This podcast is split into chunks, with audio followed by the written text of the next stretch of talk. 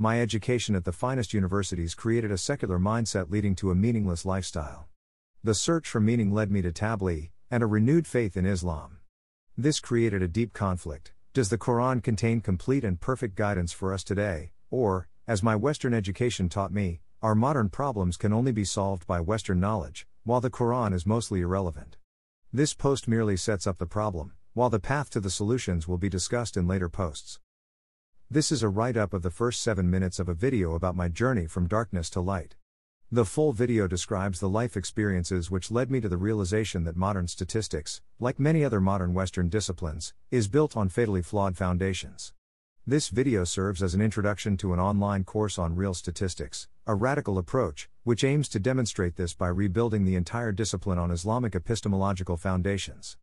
We hope this this new approach will replace and supplant an entire century of developments which build on the approach developed by Sir Ronald Fisher in the early 20th century.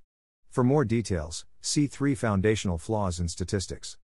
Early experiences 0 to 15.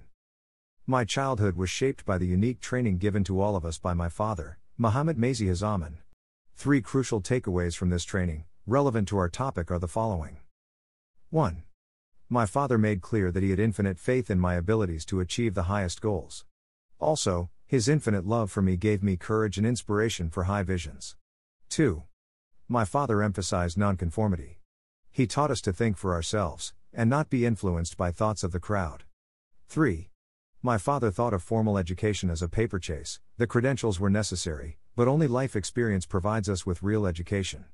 As a result, he put us all into school early, and encouraged us to get our degrees early, so that we could get into the business of life at an early age. Formal education, 16 to 22. Due to his encouragement, I got admission into MIT at 16, and finished my bachelor's in math at 19. Then, in three years, I completed my MS in statistics and PhD in economics from Stanford University. Then, as now, this educational career would be regarded as the finest available. However, life experiences over the decades revealed severe deficiencies in the education. Some of these deficiencies are discussed in lessons MIT did not teach me. What I needed to learn, as an immature teenager, was how to live my life. However, MIT taught me math, physics, chemistry, and biology, but nothing about how to become a better human being, and nothing about the meaning of life. In fact, as I realized much later, the informal education I was receiving from fellow students and the cultural environment was far more important in shaping my life and thoughts than I realized at that time. In Social Revolutions, I describe my experiences as a teenager in the USA. This informal and experiential education contained lessons toxic to personal happiness and to society.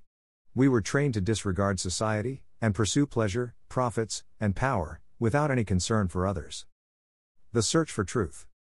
Because my formal education did not answer the central questions posed by life, I adopted the hedonistic and materialistic life goals of my peers.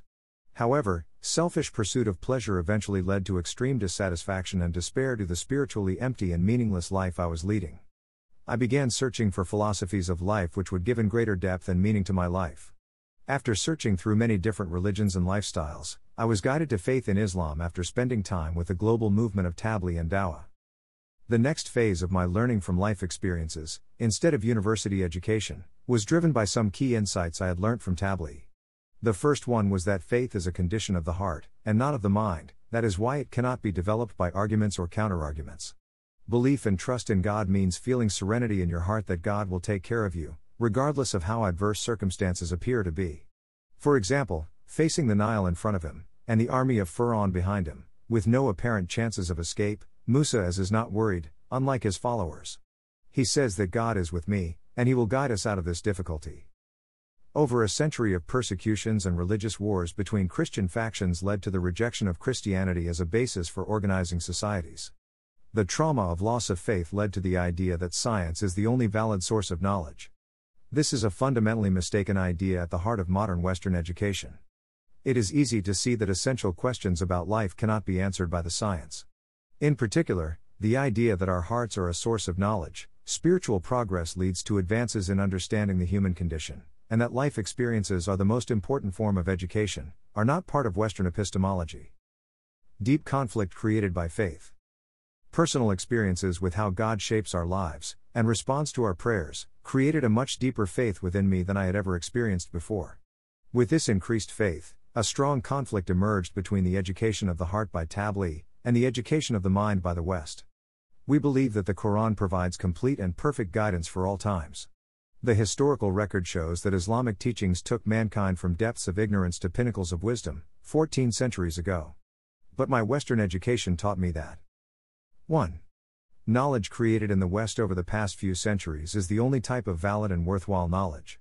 All else, including the Quran, is ignorance and superstition. 2.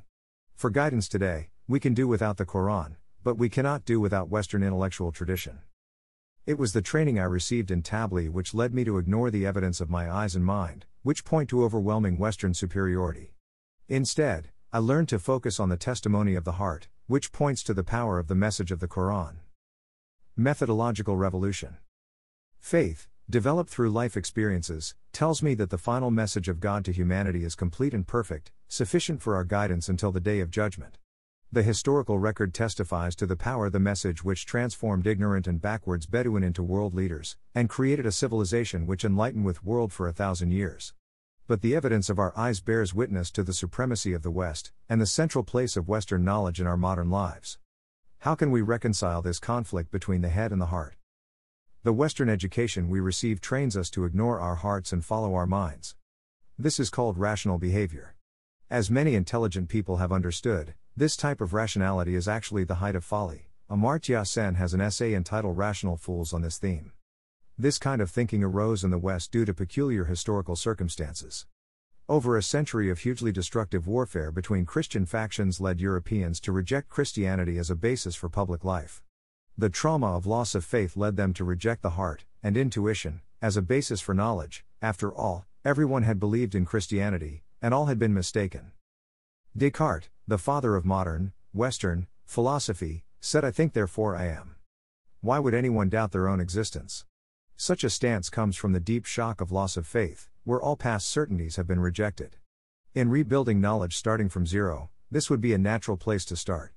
However, someone in doubt about his own existence would perceive his bodily sensations, the beating heart, the tingling skin, the blood rushing in our veins, the sights, sounds, and smells immediately present.